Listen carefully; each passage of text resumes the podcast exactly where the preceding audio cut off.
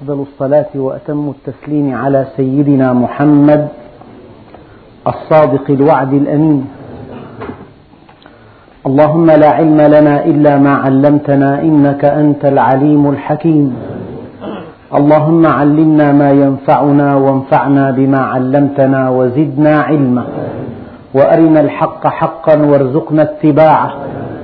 وأرنا الباطل باطلا وارزقنا اجتنابه.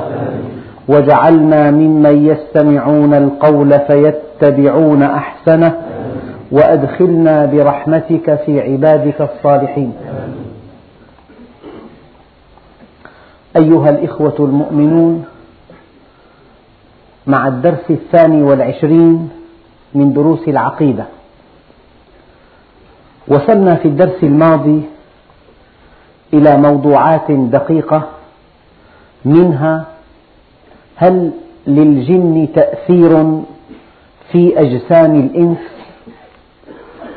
وهل يلقي الجن للإنس علوما وأخبارا غيبية؟ وهل للشياطين سلطان على الإنس في عقائدهم وإرادتهم وأعمالهم؟ كما قلت لكم من قبل أيها الإخوة الأكارم هناك مجموعة من العقائد يجب أن يعلمها المسلم بالضرورة لأنه إذا جهلها انحرفت عقيدته وإذا انحرفت عقيدته انحرف سلوكه وإذا انحرف سلوكه شقي في الدنيا والآخرة. فمعرفة بعض العقائد التي نص عليها علماء الأصول فرض واجب. فرض واجب على كل مسلم. هناك معلومات آه، معرفتها تعد فرض كفاية. التبحر مثلا في علم المواريث هذا فرض كفاية. إذا قام به البعض سقط عن الكل. لكن معرفة الإيمان بالله تحقيقا والإيمان بأسمائه الحسنى والإيمان بالملائكة والإيمان بالجن والإيمان بالرسل والإيمان بالكتب والإيمان بالقضاء والقدر. هذه عقائد يجب أن تعلم بالضرورة وهي فرض عين على كل مسلم. توضيح دقيق. لو أن إنسانا اشترى سيارة يجب أن يعرف أنه إذا تألق الضوء الأحمر في لوحة العدادات لا بد من أن يقف فورا ليضيف زيتا إلى المحرك وإلا يحترق المحرك. هذه معلومات يجب أن يعرفها كل من يقود سيارة لكن نوع الخلائط التي استخدمت في صناعة المحرك هذه ليست لكل من يركب السيارة هذه للذين يتخصصون في صناعة السيارات. فهناك علوم يجب أن يعلمها كل إنسان مسلم ولا عذر له في جهلها. وإذا جهلها زاغت عقيدته فانحرف سلوكه فشقي في الدنيا والآخرة. إذا موضوع الجن من العقائد التي يجب أن تعلم بالضرورة لأنك إذا توهمت أن هذا فلان يعرف الغيب وأن هذا الشيخ مثلا يطلع على ما سيكون وأنه قال لك افعل كذا وكذا إنك تمشي في متاهات لا أساس لها من الصحة. فالسؤال اليوم مدى علاقة الجن بالإنس؟ أولا إن يكن لخبثاء الجن. مر معنا من قبل أن من الجن من هم مؤمنون ومنهم من هم كافرون. وأنا منا الصالحون ومنا دون ذلك. إن يكن لخبثاء الجن بعض التأثير الجسمي على أحد من الإنس فإنما يؤثرون على من يستكين بأوهامه وتخيلاته بسلطانهم. لا يستطيعون أن يؤثروا على أحد إلا إذا استكان لهم وخضع لهم واتبعهم واعتقد بهم وأشركهم مع الله عز وجل. هذا الذي يفعل ذلك يتحمل تأثيرات الجن. فكل من يستكين بأوهامه لهم كل من يتخيل أنهم بيدهم نفعه أو ضره. كل من يخضع لسلطانهم من ذكر أو أنثى يتعرض لمسهم وتخبطاتهم باستعاذته بهم والتماسه نفعهم أو استخدامهم للإضرار بأعدائه من إخوانه من الإنس. هذه الحالات محددة. من أراد أن يستخدم الجن ليضر بهم إخوانه من الإنس.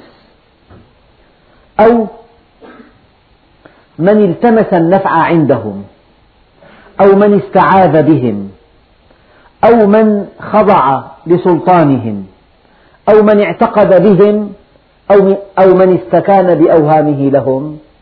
هذا الإنسان بالذات يدفع ثمن جهله وثمن شركه وثمن ضلاله. إذا قد يتعرضون له بالأذى. فقد علمنا النبي عليه الصلاة والسلام أن نستعيذ بالله من همزات الشياطين. هكذا علمنا النبي. ومن حضورهم. ومن ذلك ما رواه أبو داود والترمذي عن عمرو بن شعيب عن أبيه عن جده أن النبي عليه الصلاة والسلام قال إذا فزع أحدكم في النوم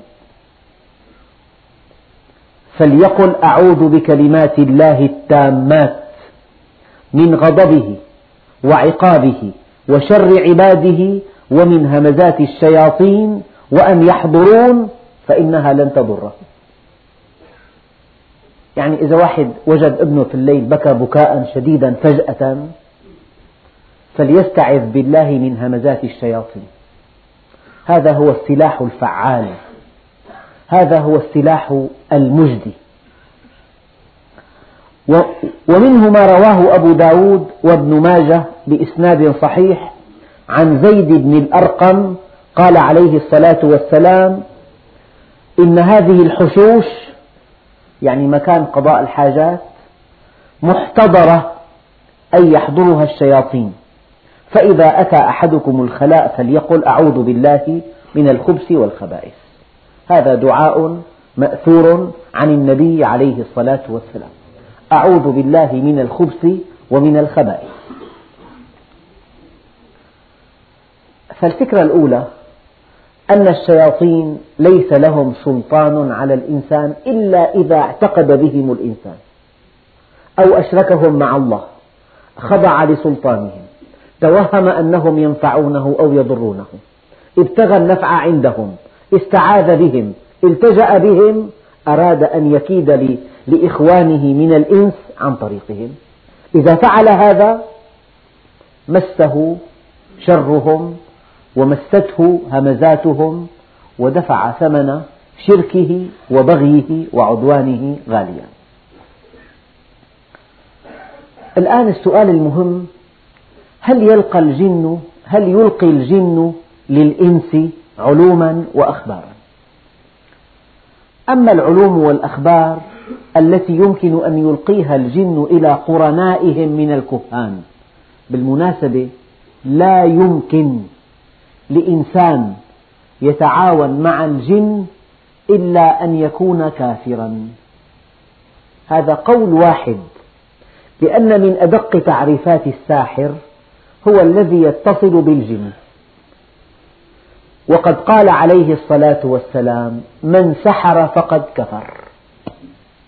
من سحر فقد كفر. فأي اتصال بين الجن وبين الإنس؟ هذا اتصال هدفه إضلال البشر. ولو تزي هذا الذي يتصل بالجن بألف زي وزي. لو كان له زي ديني لو لبس عمامة خضراء هو عند رسول الله كافر.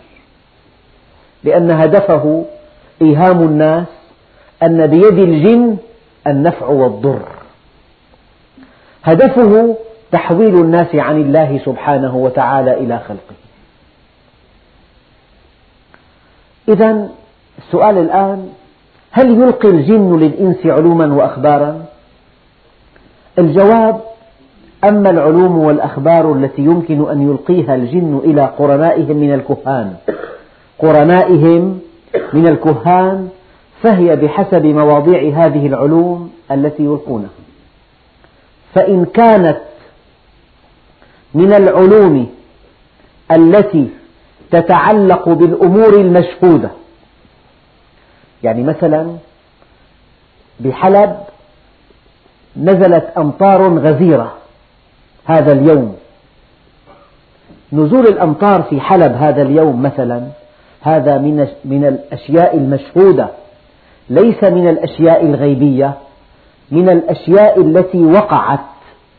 لكن نقل الخبر قد لا يكون متيسرا للإنس. قبل الاتصالات السلكية واللاسلكية قبل السفر السريع إلى هذه البلاد قبل أن يكون هناك اتصال.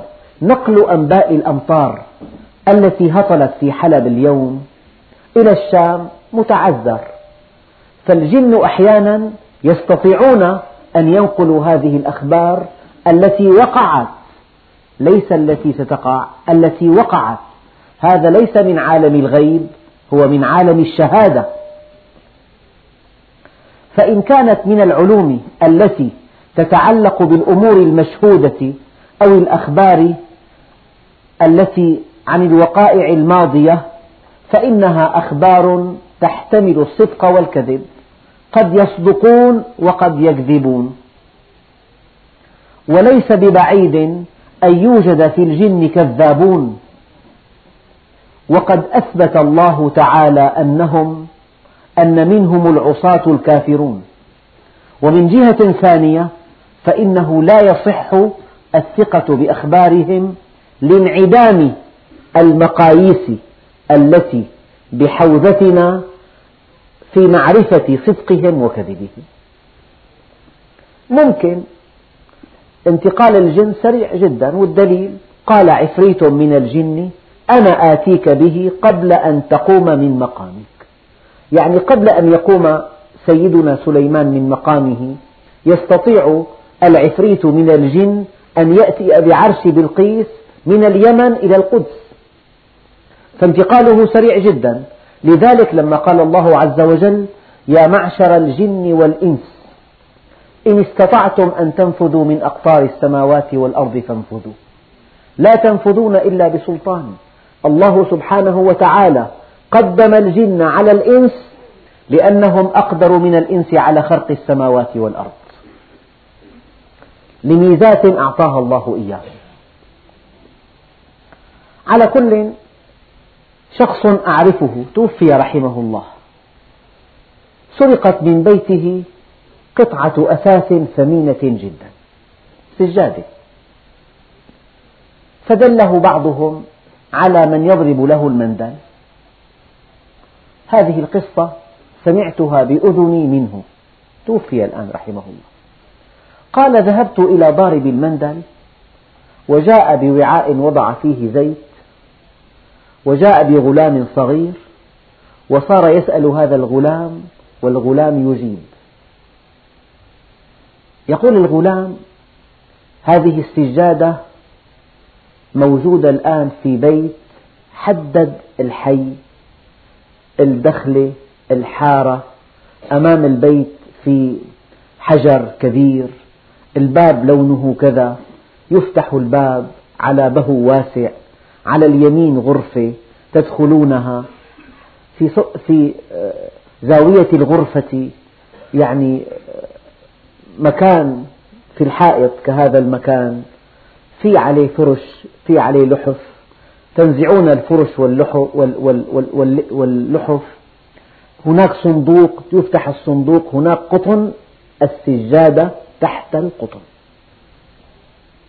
هكذا قال ضارب المندل فقال هذا الرجل توجهت إلى هناك وأنا أخذنا معنا المختار له كان عمل في الدرك له عمل في الدرك يعني أخذنا معنا المختار واقتحمنا البيت كل شيء قاله هذا الطفل في المندل صحيح بأدق التفصيلات.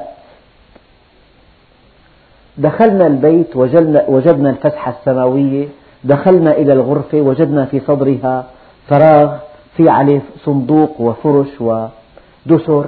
نزعنا فتحنا الصندوق وجدنا القطن ولكننا لم نجد السجادة.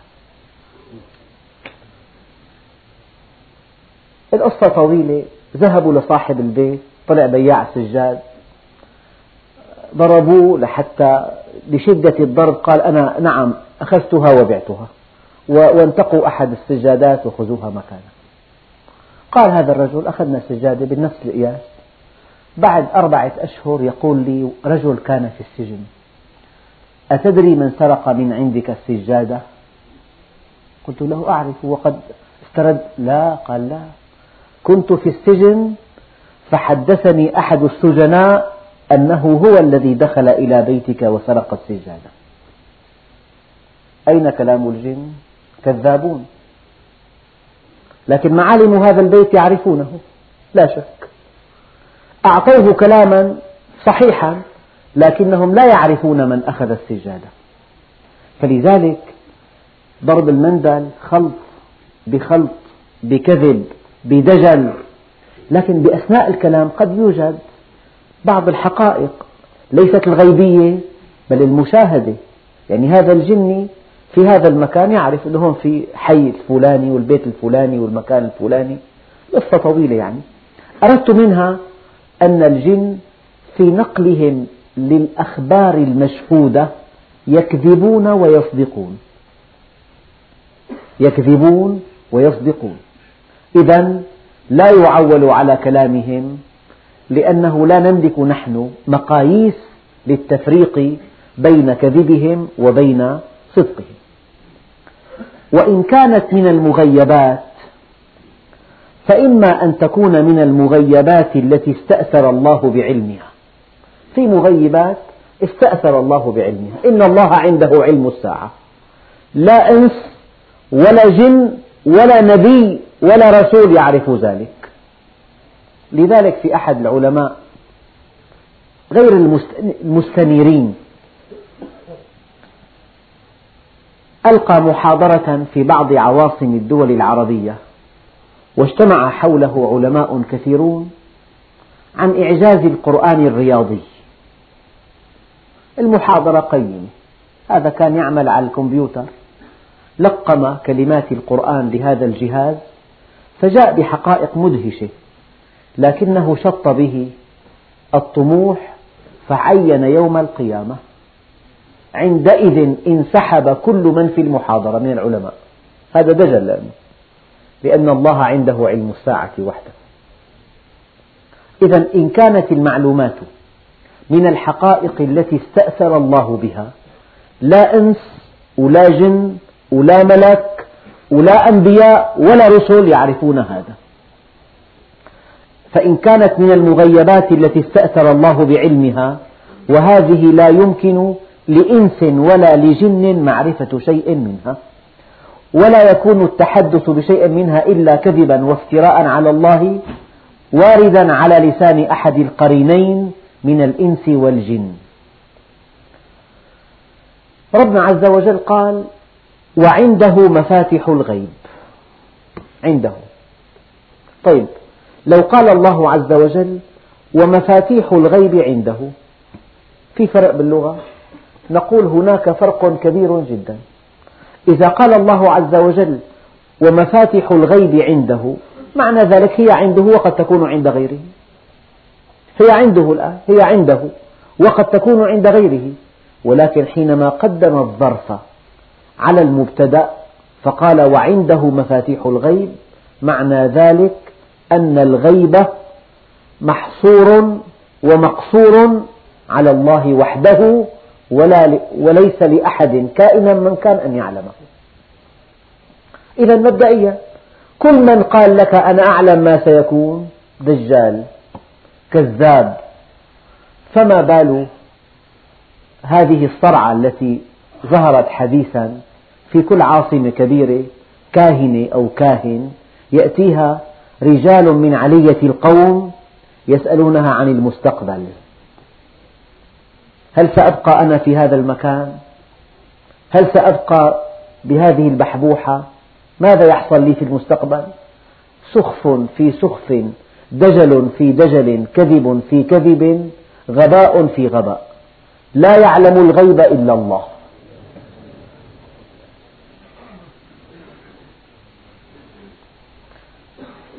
أما أن تكون المغيبات التي قضي أمرها في السماء وأصبحت معلومة لذوي الاختصاص من الملائكة. كما أصبحت معدة لتبليغها للملائكة. يعني مثلا لو الحكومة فرضا ارتأت فجأة أن تقدم الساعة أو أن تؤخرها الأمر تداوله من في مجلس الوزراء. لم يذع هذا الخبر تقديم الساعة أو تأخيرها لكن تداوله من في المجلس. لو فرضنا أن أحد الأذنة دخل ليقدم لهم الشاي أو القهوة فسمع أنهم يزمعون تقديم الساعة. هذا القرار لا يزال طي الكتمان لكن هذا الآذن استطاع أن يأخذه بشكل أو بآخر. فلما أذاعه في الناس بين أسرته وأقربائه ظنوه أنه يعلم ما سيكون. مثل لا هذا مما هو كائن. مما سيكون لا يعلمه إلا الله. لكن اتخذ قرار بتقديم الساعة اتخذ قرار. وهذا الآذن فاتح يقدم قهوة قام سمع الكلمتين.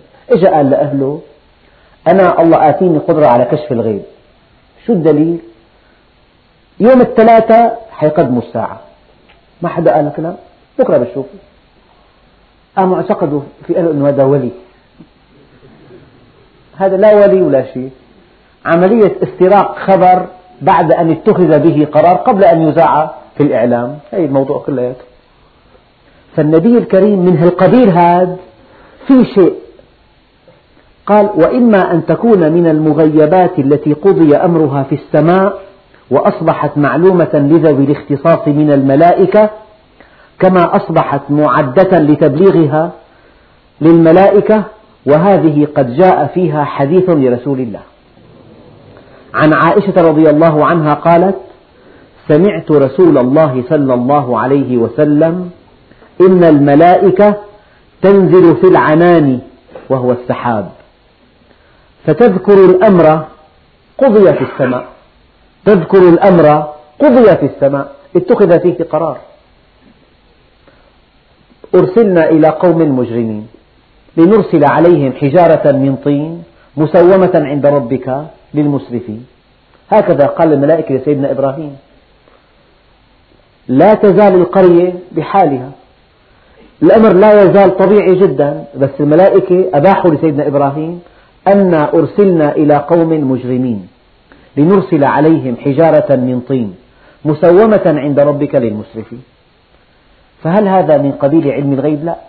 هذا قرار اتخذ في السماء وبلغ لأصحاب العلاقة لينفذوه قبل أن ينفذ علمه سيدنا إبراهيم. من هذا القبيل قال عليه الصلاة والسلام إن الملائكة تنزل من في العنان في العنان وهو السحاب فتذكر الأمر قضي في السماء فتسترق الشياطين السمع فتوحيه إلى الكهان. فيكذبون عليه مئة كذبة من عند أنفسهم. بيعطوك خبر صحيح وبمرقوا عليه مليون خبر كذب. فيكذبون عليه مئة كذبة من عند أنفسهم. عملية استراق. أمر قضى الله به في السماء وبلغ للملائكة بتنفيذه. يأتي الشيطان فيسترق هذا الخبر يوحيه للكاهن يقوله للناس فيوهم الناس أنه يعلم الغيب. لا غيب ولا شيء من هذا القبيل وهذا هو استراق الشياطين السمع من الملائكة بعد نزولها إلى جو الأرض لكن بعد نزولها إلى جو الأرض. وليس هو استراقها السمع من السماء كما كان دأبهم قبل بعثة النبي محمد صلى الله عليه وسلم الذي منعوا منه بالشهب وأنا كنا نقعد منها مقاعد للسمع فمن يستمع الآن يجد له شهابا رصدا وأنا لمسنا السماء فوجدناها ملئت حرسا شديدا وشهبا. وفي تكذيب من يلقي سمعه للشياطين وإثمه الكبير قال تعالى في سورة الشعراء. اسمعوا بقى الكلام. والله هذه الآية وحدها تكفي. قل هل أنبئكم على من تنزل الشياطين؟ تنزل على كل أفاك أثيم. يلقون السمع وأكثرهم كاذبون. لو لم يكن في كتاب الله إلا هذه الآية لكفت هذا الذي يلقي أذنه للشيطان. هو أفاك أثيم كاذب. ضال مضل. تقدموا أيها الإخوة. يعني وسع تفقد. قل هل أنبئكم على من تنزل الشياطين؟ تنزل على كل أفاك أثيم. يلقون السمع وأكثرهم كاذبون. يعني أي تعاون بين أي إنسان وبين أي شيطان هذا دليل قطعي على أن هذا الإنسان أفاك أثيم كاذب. ولو لبس جبة ووضع على رأسه عمامة خضراء. وسمى حاله الولي الفلاني. مهما فعل ما دام في علاقة مع الجن ما دام في علاقة مع الشياطين فهو أفاك أثيم كذاب. مهما يكن زيه. قال عليه الصلاة والسلام عالم واحد أشد على الشيطان من ألف عابد. العلم سلاح يا أخوان. العلم سلاحي قال عليه الصلاة والسلام. في عنا آية أعظم أدق وأوضح. في أن الجن لا يعلمون الغيب أبدا. سيدنا سليمان قبضه الله عز وجل وهو مستند إلى عكازه. قيل بقي مدة طويلة. لا أدري كم بقي. إلى أن جاءت دابة الأرض يعني السوسة ونخرت في هذه العكازة حتى أتت عليها كلها. فلما أتت عليها كلها انكسرت فوقع سيدنا سليمان. قال تعالى فلما قضينا عليه الموت ما دلهم على موته إلا دابة الأرض تأكل من سأته يعني عصاه فلما خر لما وقع يعني تبينت الجن أن لو كانوا يعلمون الغيب ما لبثوا في العذاب المهين. كان مكلفهم بأعمال شاقة مكلفهم بأعمال شاقة جدا وكانوا يتحملونها خوفا منه. لو أنهم يعلمون الغيب بمجرد أن قبضه الله عز وجل يتخففوا من هذه الأعمال فربنا عز وجل جاء بهذه القصة ليؤكد بشكل قاطع دليل قطعي على أن الجن لا يعلمون الغيب. فلما خر تبينت الجن أن لو كانوا يعلمون الغيب ما لبثوا في العذاب المهين. إذا قولا واحدا الجن لا تعلم الغيب. وقولا واحدا ليس للجن تأثير على الإنسان جسماني تأثير جسمي. إن واحد وعي بالساعة هي نوعين فيها. فيها نوع مرض عصابي فيها نوع من تأثير الشياطين. المرض العصابي كما قال لي بعض الأطباء تخريش بالدماغ. هذه تعالج لكن قد يكون بعض أنواع الصرع أثر الشيطان في الإنسان. إذا اعتقد به أو استسلم له أو ابتغى النفع من عنده أو توهم أنه ينفعه أو يضره أو أشركه مع الله عز وجل أو خنع له إذا عندئذ يقع تأثيره عليه. أما إذا اعتقد بالواحد الديان وقال أعوذ بالله من همزات الشياطين أحيانا إذا واحد وقع بالساعة يؤذنون أمامه. بمجرد أن يؤذنوا يذهب عنه الشيطان. لا سلطان للشياطين على الإنسان لا في عقائدهم ولا في إراداتهم ولا في أعمالهم مطلقا. لأن الله جل وعلا حجزهم عن ذلك ولم يجعل لهم سلطانا على بني آدم. لتكون إرادة الناس حرة في اختياره. طريق الخير أو طريق الشر. ويخاطب الله رأس الشياطين إبليس. وأقدرهم على سلطان إن كان هناك سلطان. فيقول في سورة الحجر إن عبادي ليس لك عليهم سلطان. هل هناك دليل أوضح من ذلك؟ إن عبادي ليس لك عليهم سلطان إلا من اتبعك من الغاوين إلا إذا اتبعك هو. ومن صفات الشيطان قل أعوذ برب الناس ملك الناس إله الناس من شر الوسواس الخناس. معنى الخناس على وزن فعال يعني سريعا ما يهرب لو عزت بالله عز وجل. أعوذ بالله خنس انتهى الأمر. طيب أين ينحصر عمل الشيطان؟ مدام لا له علاقة بعقائدنا ولا بإرادتنا ولا بأعمالنا ولا, ولا يعلم عن الغيب شيئا ولا يؤثر على أجسامنا. أين ينحصر عمله؟ عمله محصور في وظيفة دقيقة جدا. عمله الوسوسة الخفية. هذا كل ما يملك أنا أقول دائما هذا المثل قد يكون مضحك المثل. واحد مرتدي أجمل ثياب.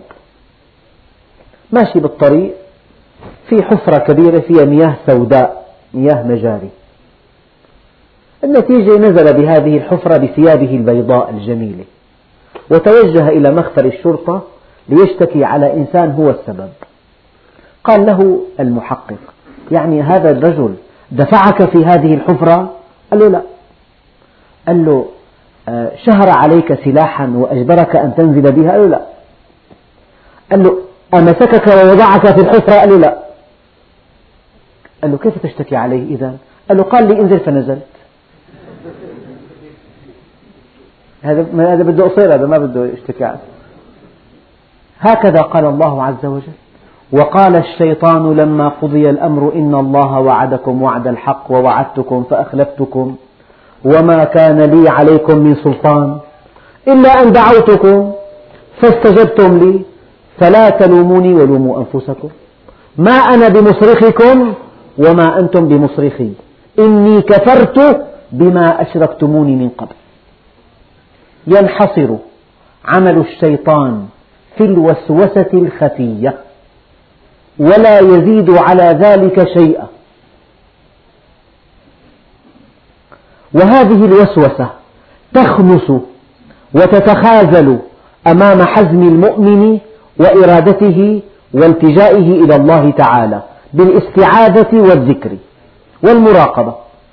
أما إخوان الشياطين فإنهم يستجيبون لوسوستهم وينساقون معهم فيتسلط الشيطان عليهم فيمدهم في الغي ويزين لهم الشر والضلالة يعني أنا إذا رأيت إنسان يشنق لجريمة ارتكبت أقول كما قال سيدنا موسى هذا من عمل الشيطان.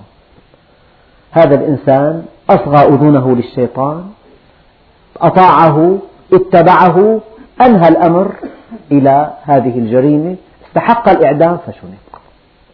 هذا من عمل الشيطان. إنسان طلق زوجته وشرد أولاده لأنه تبع كلام الشيطان.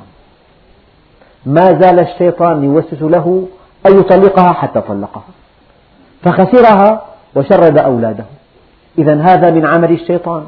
إنه عدو مضل مبين.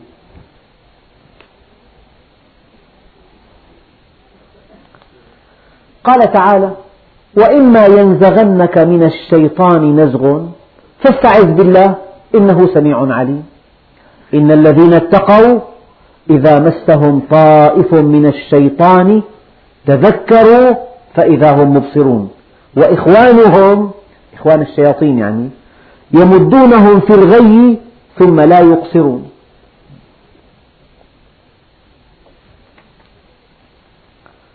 النزغ الوسوسة. طائف من الشيطان يعني وسوسة من الشيطان بفكرة سيئة.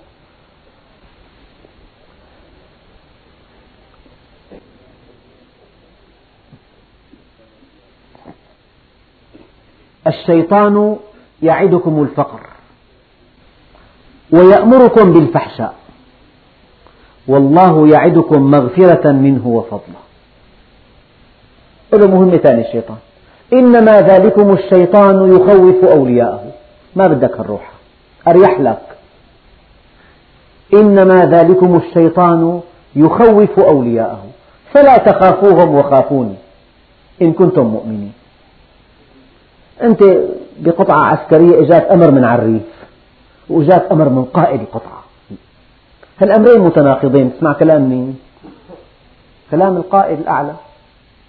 هذا العريف ما يطلع بيده شيء فلما الإنسان يسمع أمر من إنسان ويعصي الرحمن يكون أحمق. فلا تخافوهم وخافوني إن كنتم مؤمنين.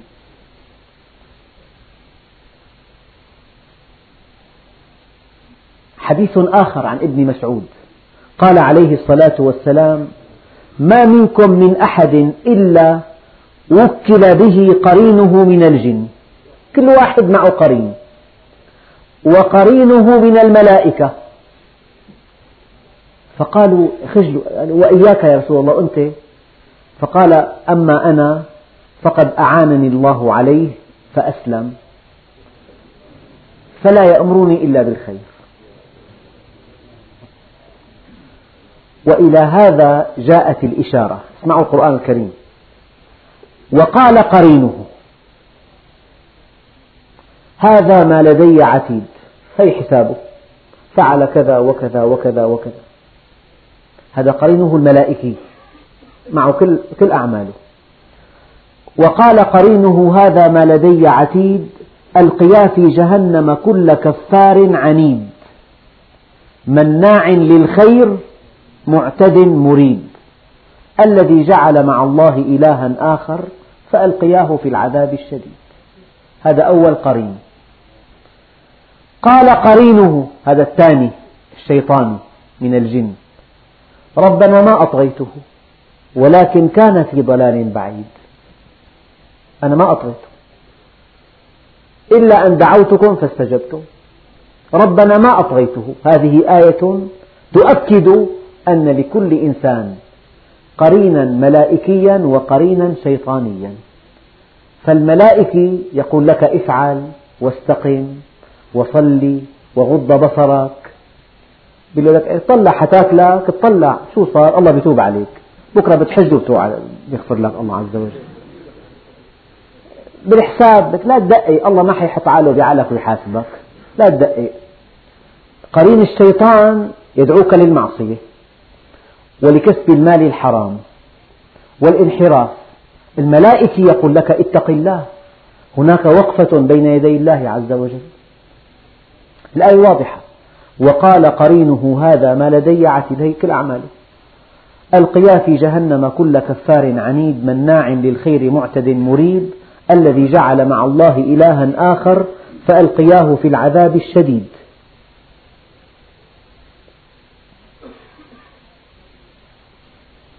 قال قرينه ربنا ما أطغيته ولكن كان في ضلال بعيد. الآن أيام تسمعوا عن عن تحضير الأرواح. في ناس مشعوذين دجالين سحرة بيجتمعوا بيجي واحد ساذج بدك أبوك؟ طبعا. بيقول له أبوك كان يشتغل شرطي.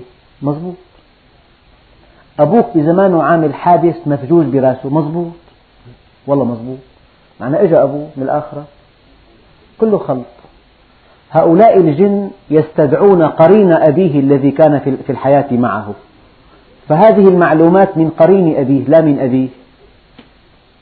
هذه المعلومات التي يقول عنها بعضهم تحضير أرواح أناس ميتين ما فعلوا إلا أن استحضروا القرين الجني الذي كان مع هذا الميت. فأعطاهم بعض المعلومات لأنه كان رفيقه هذا كل ما في الأمر. الآن كخاتمة لهذا البحث لا بد لنا قبل أن ننتهي من أن, من أن نؤكد أن هناك ادعاءات كاذبة يقوم بها بعض مدعي الاتصال بالجن ويفترون على الله افتراءات ما أنزل الله بها من سلطان فينسبون إلى الجن علم الغيب وينقلون عنهم كذبا يزعمونه من علم الغيب ويتلاعبون بعقول السذج من النساء وصغار العقول. ما بيحب زوجها مقصرة غير نظيفة آه، لا تعتني به كاتبين له مي كاتبين له مي ما عم بيحبها. هي مقصرة معه. نعم. يتلاعبون بعقول السذج من النساء وصغار العقول أو يدعون قدرة الجن على النفع أو الضرر. والجن أنفسهم لا حول لهم ولا طول. ولا يملكون لأنفسهم نفعا ولا ضرا إلا أن يشاء الله. وقد بين القرآن أن أهل الجاهلية الذين كانوا يعوذون برجال من الجن لم ينفعوهم شيئا بل زادوهم غيا وضلالا. وبعدا عن الأمن الذي يرجونه منه قال تعالى وأنه كان رجال من الجن من الإنس يعوذون برجال من الجن فزادوهم رهقا. الآن ملخص البحث مهم جدا. عن حفصة رضي الله عنها قالت قال رسول الله صلى الله عليه وسلم من أتى ساحرا أو عرافا أو كاهنا فسأله ثم صدقه فقد كفر بما أنزل على محمد. قولا واحدا ومن أتى ساحرا فلم يصدقه لم تقبل له صلاة أربعين صباحا. ما صدقه؟ بس حب يتسلى كان بنزهة جاية وحدة النجمة تعي اضربي لنا بالوداع عطوها كل واحد ليرة ليرة. حكت كلام طالع نازل. هذا الذي يفعل ذلك لم تقبل له صلاة أربعين صباحا ولا دعاء أربعين ليلة. محجوب. هذا ما صدقها لو أنه صدقه فقد كفر. العلماء قاسوا على ذلك. قراءة فنجان القهوة. جايك أبضى. دخلك بدنا شيء أفضل لك عدو. هلا تاركك هلا. شو بعدين شو حيساوي؟ والله ناوي لك نية سوء طلع هيك. بيكون أهوات زربوا لهون. يحمل على هذا موضوع فنجان القهوة. يحمل على هذا قراءة الكف. يحمل على هذا التطير. التشاؤم. فات لعنده زبون بيع فأسة أخي هذا رجله شؤم. لا. هذا كلام خلط. أعطوه رقم 13 ما, ما له أي معنى رقم 16 إجا دوره يوم الأربعاء. هذا كله كلام ما له أصل من الصحة أبدا. هذا كله كفر وشعوذة ودجل وسخف وسخرية. يحمل على هذا من فتح مجلة أسبوعية فيها حظك هذا الأسبوع. فتح هويته أن أي شهر ولدان؟ ولدان ببرج الثور. فتح على برج الثور قام لقى حاله أنه في له أعداء وله أصدقاء وفي عنده زواج ميمون؟ هذا كله كمان خلط من النوع يحمل على هذا أيضا.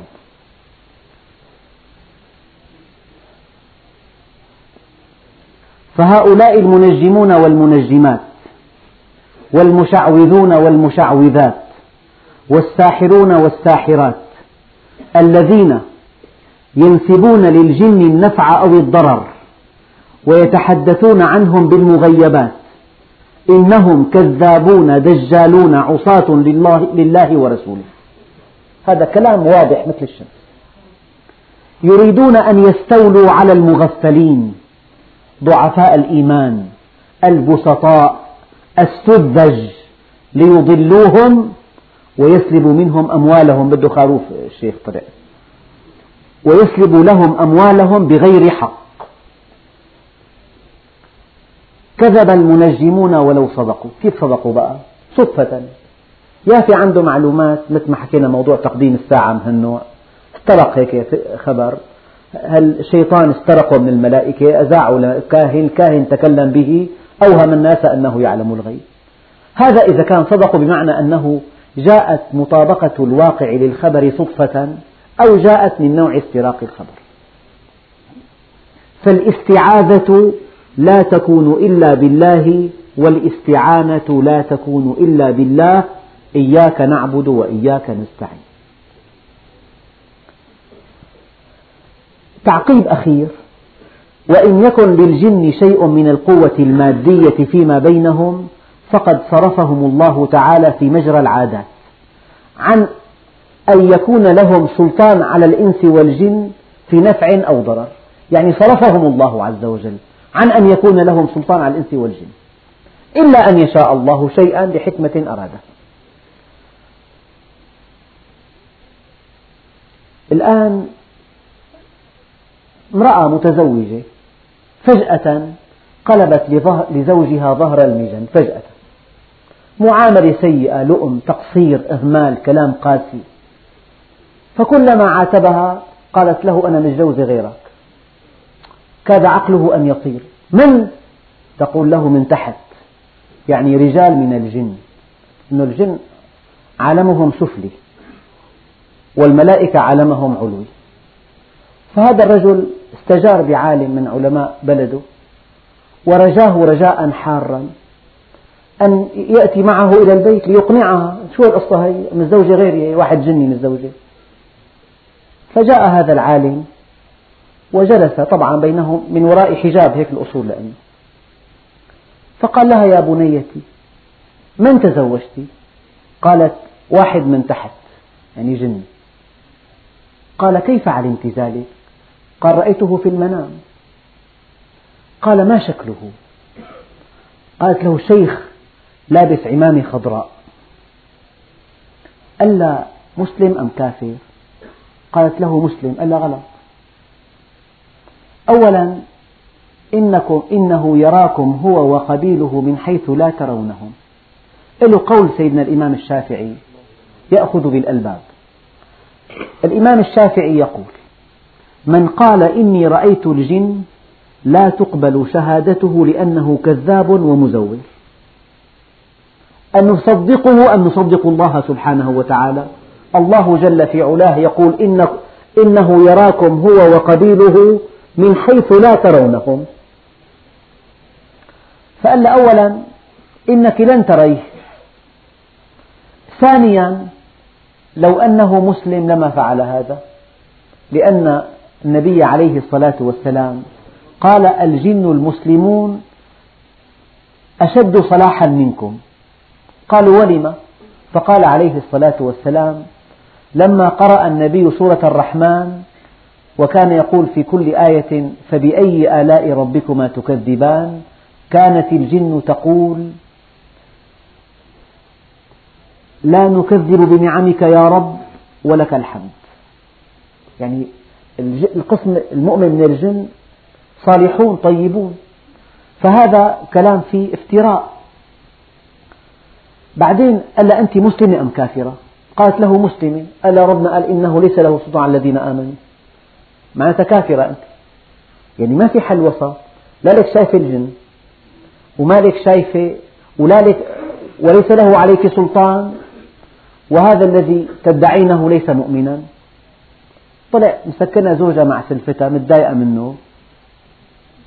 عملت هذه الحيلة كي تنجو من من ضرتها أو من من من البيت. يعني كمان دجل كمان قصة مفترات.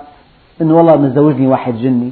ليس هذا صحيحا إطلاقا أن يتزوج إنسان من رجل من الجن امرأة من الإنس.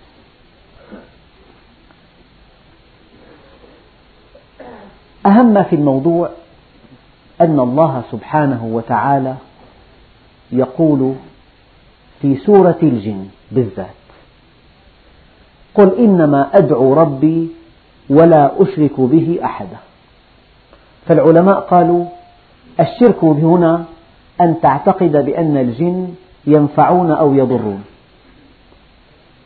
ثم يقول الله عز وجل في السورة نفسها قل إني لا أملك لكم ضرا ولا رشدا. فأسمعوا يا أخوان إذا كان النبي عليه الصلاة والسلام وهو حبيب الحق وسيد الخلق وسيد ولد آدم وأعلى مخلوق في الكون إذا كان النبي لا يملك نفعا ولا ضرا. أفيملك النفع والضر الجن؟ طيب أين جاءت هذه الآية؟ أين جاءت؟ في سورة الجن لماذا؟ ليعلمنا الله سبحانه وتعالى. إذا كان هذا حال حبيبي أفيعقل أن يكون للجن على الإنسان سلطان؟ قل لا أملك لكم ضرا ولا رشدا. قل إني لن يجيرني من الله أحد ولن أجد من دونه ملتحدا. قل إن أدري أقريب ما توعدون أم يجعل له ربي أمدا. عالم الغيب فلا يظهر على غيبه أحدا. هذه الآيات كلها وردت في سورة الجن. من أجل أن يؤكد الله لنا أن موضوع الجن لا يملكون نفعا ولا ضرا ولا يعلمون الغيب ولا يملكون إلا شيئا واحدا الوسوسة الخفية. فإذا قلت أعوذ بالله من الشيطان الرجيم انتهى كل شيء. معلومات دقيقة جدا مأخوذة من كل آيات الشياطين في القرآن الكريم. قال تعالى إنما استذلهم الشيطان ببعض ما كسبوا. لما الإنسان يرتكب معصية يصبح قريبا من الشيطان. فإذا أطاع الله عز وجل يصبح الشيطان بعيدا عنه. لذلك يا عمر ما سلكت فجا إلا وسلك الشيطان فجا آخر. على قدر طاعتك يبعد عنك الشيطان. على قدر المعصية يقترب منك الشيطان. هي وحدة. الشيء الثاني إنما ذلكم الشيطان يخوف أولياءه. فلا تخافوهم وخافوا. حينما تأتيك خواطر الخوف من طاعة لا تصلي أحسن لك. لا تدفع زكاة مالك. هلا الأمور صعبة. هلا جمد موضوع الزكاة جمده هلا. هذا تخويف. هذا من الشيطان. إنما ذلكم الشيطان يخوف أولياءه. فلا تخافوهم وخافون. لا تتبعوا خطوات الشيطان الشيطان ذكي لن يأمرك بالزنا. يأمرك بإطلاق البصر أولا. ثم بالسلام ثم ببعض عبارات الثناء ثم ينتهي الأمر إلى الزنا. لا تتبعوا خطوات الشيطان. يأمر المرأة أن تكشف عن وجهها فقط. ضايق نفسها حتختنق. بس هيك حتى تزلق كمان. تحط تزلق تحط منديل تربط الدبوس ماشي الحال بعدين بنحل الدبوس ببين مخارة بعدين. بعدين بنقام الكزلق عيونها كبار. بعدين بتعمل إشارة بعدين بنقام بيرتفع الإشارة لورا بعدين بنقام نهائيا بهدل تقول صار مبهدل. الشيطان خطوة خطوة بالسفور بأكل مال الحرام بالاختلاط بالنساء بأي شيء خطوة خطوة. شيطان ذكي بيعرفك مؤمن ما بيقرب عليك. أما إذا كان لقى في ضعف بيعطيك معصية مخففة جدا. شيء بسيط جدا. يسلم بس مو حلوة يقول عنك يعني شو هذا متوحش؟ إلا السلام عليكم يسلم عليها. كيف الصحة؟ تكون موظفة قدامه كيف الصحة؟ بعدين جاب لها سندويشة بعدين صافي علاقات. لا تتبعوا خطوات الشيطان.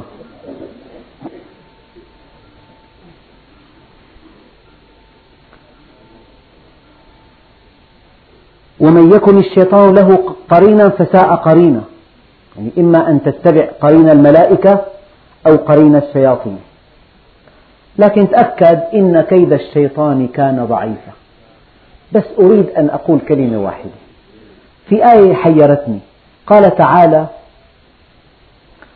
وكذلك جعلنا لكل نبي عدوا شياطين الإنس والجن. لماذا بدأ الله بشياطين الإنس؟ لأنهم أشد إيذاء من شياطين الجن. إن كيد الشيطان كان ضعيفا. أما ربنا قال إن كيدكن عظيم. فالمرأة الشيطانة كيدها أعظم من كيد الشيطان الجني يعدهم ويمنيهم وما يعدهم الشيطان إلا غرورا. في إنسان ارتكب جريمة وسرق مبلغ ضخم. شو ماذا يعده الشيطان؟ بيشتري بيت بيشتري سيارة بيعيش ببحبوحة بيسافر بعد ساعتين بكمشوه بيشنقوه بعد شهر. يعدهم ويمنيهم وما يعدهم الشيطان إلا غرورا. وكل ما شفت واحد واقع بأزمة كبيرة وكان عاصي هذا من طبعا مو تقول له له. هذا من عمل الشيطان. هذا هذا عمل الشيطان. وإما ينسينك الشيطان. إذا الواحد نسي يصلي. معناتها أويان شيطانه. يقول والله نسيت. وإذ زين لهم الشيطان أعمالهم. مهمته تزيين العمل السيء. يا أبت إني أخاف أن يمسك عذاب من الرحمن فتكون للشيطان وليا. إذا الإنسان اجته مصيبة وما كان إيمانه قوي بيوالي الشيطان. يقول لك والله ما في بالكون ما في رحمة ولا في عدالة. يكون الله عز وجل سقله شيء بحسب ما يستحق بالضبط.